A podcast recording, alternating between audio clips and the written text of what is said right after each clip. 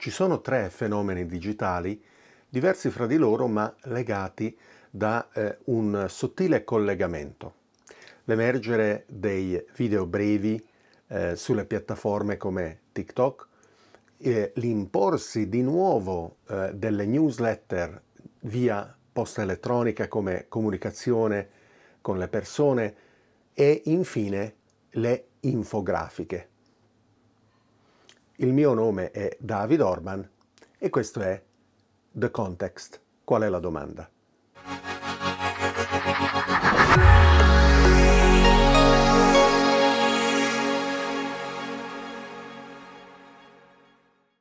Ci siamo abituati negli ultimi anni di collegarci sulle piattaforme di social network e di eh, pretendere di poter parlare direttamente alle persone nelle nostre varie reti personali e professionali. Questa cosa non si è però mantenuta nel tempo. Da una parte eh, le piattaforme hanno l'interesse di tenerci incollati, eh, postando, inviando eh, il più eh, possibile pubblicità eh, perché siano quelle a eh, tenerci occupati eh, e quindi inframmezzandole eh, con le cose che davvero ci interessano. E dall'altra parte, eh, con l'aumentare del numero dei contatti, è anche impossibile visualizzare tutti gli aggiornamenti che andrebbero ad una velocità eh, eccessiva senza che noi le possiamo leggere, guardare, assorbire. Inoltre, nel momento in cui andiamo a sperimentare eh, inevitabilmente una nuova piattaforma nella speranza che questo eh, ci soddisfi di più, ci viene spontaneo ricreare quelle stesse reti di prima e senza aver ancora abbandonato la piattaforma precedente, inviare quello che scriviamo e condividiamo da una piattaforma all'altra senza badare sufficientemente e alle loro differenziazioni. E non è possibile eh, effettuare tutta una serie di cose che eh, prendiamo per scontato. Se io includo un eh, URL, l'indirizzo di una pagina web su Facebook, eh, questo si può eh, cliccare. Mentre se eh, utilizzo come descrizione di un'immagine su Instagram un testo che include l'URL, questo non viene naturalmente dalla piattaforma trasformato in un collegamento ipertestuale.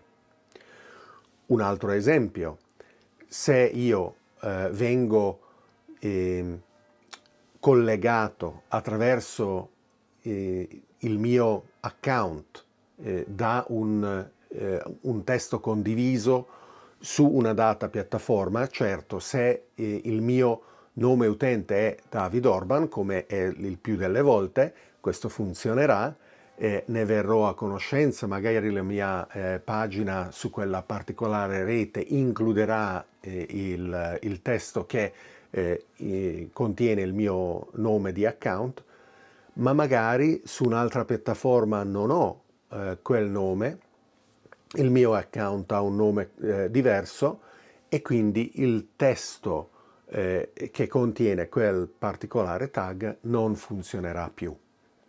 E ci sono naturalmente anche altri esempi che illustrano la mancanza di interoperabilità tra le piattaforme sociali.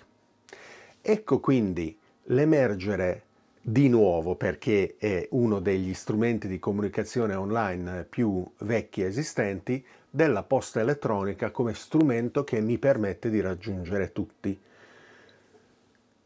Attraverso le varie piattaforme come possono essere MailChimp che usavo fino a poco o Substack che ho adottato adesso, io posso avere la sicurezza dell'inviare eh, il messaggio a tutti quelli che lo vogliono ricevere perché si sono abbonati e nel momento in cui questi contrassegnano il messaggio come non eh, appartenente alla categoria dei messaggi indesiderati, dello spam, possono avere l'opportunità di leggerlo, così come leggere tutte le altre newsletter a cui si sono abbonati.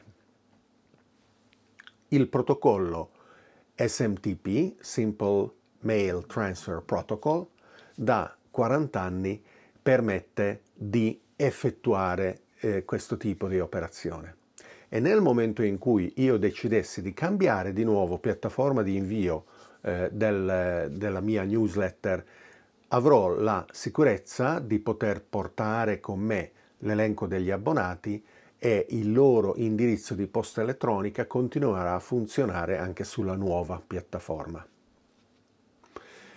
I video brevi eh, resi popolari da TikTok hanno eh, preso d'assalto l'attenzione che eh, molte persone hanno dedicato ai, eh, ai social media. E eh, hanno avuto una forza talmente eh, preponderante eh, che necessariamente Instagram, Facebook e anche YouTube l'hanno eh, copiato, rendendo disponibili quindi dei nuovi formati di volta in volta chiamate storie o reels, ma alla fine caratterizzate eh, dalla durata breve di un minuto o meno. Paradossalmente adesso è TikTok a spingere eh, contenuti più lunghi fino a 15 minuti, eh, garantendo eh, un, eh, un'attenzione maggiore da parte degli utenti. È tutto un gioco eh, di concorrenza fra le piattaforme.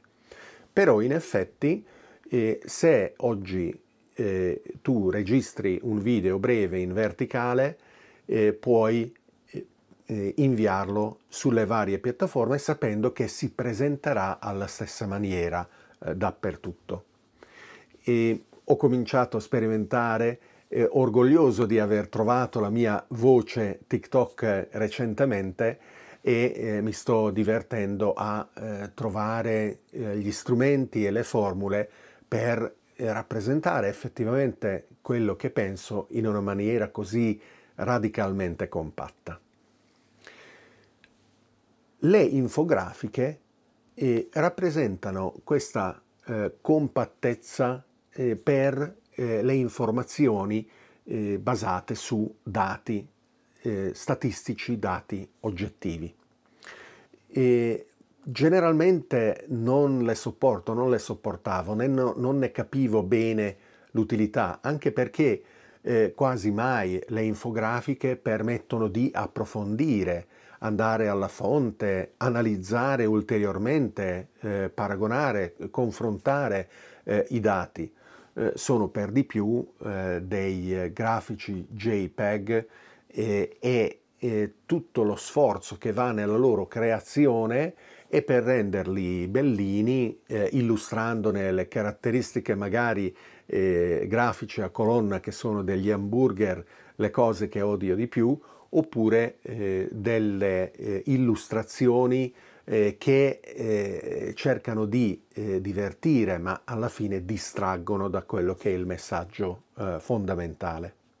Eppure le infografiche hanno un grande successo e attribuisco questo successo eh, alla loro eh, capacità di creare un rapporto tra chi eh, le ha realizzate e chi ne usufruisce. Lo sforzo che è andato nella eh, confezione dell'infografica viene riconosciuto spontaneamente dall'attenzione che eh, vi dedichiamo. E quindi e questa è la situazione di oggi, ma eh, garantisco che eh, siamo effettivamente a pochi mesi di distanza eh, verso una svolta eh, dove sia i bri- video brevi che eh, le infografiche eh, saranno realizzate da intelligenza artificiale, non tutte naturalmente, ma la proporzione tra quelle eh, realizzate da persone rispetto a quelle realizzate automaticamente sarà di gran lunga a favore di questa eh, seconda sezione e naturalmente potrà accadere lo stesso anche con la eh, posta elettronica, con l'invio di newsletter, il cui testo potrebbe benissimo essere scritto dall'intelligenza artificiale. E quindi ognuno di noi dovrà rivalutare eh, il nostro rapporto con quello che è eh, questa ondata crescente di eh, informazioni che ci arriva sulle varie piattaforme, la che dedichiamo e che eventualmente meritano o non meritano e di come preservare il giudizio rispetto alla relazione che abbiamo con eh, quella rete di persone di cui ci fidiamo e che sappiamo ci portano informazioni che non va a nostro svantaggio, non cerca di sfruttare la nostra attenzione, ma effettivamente creare valore. Sarà sicuramente molto interessante vedere come nei prossimi mesi questa cosa cambierà. Grazie.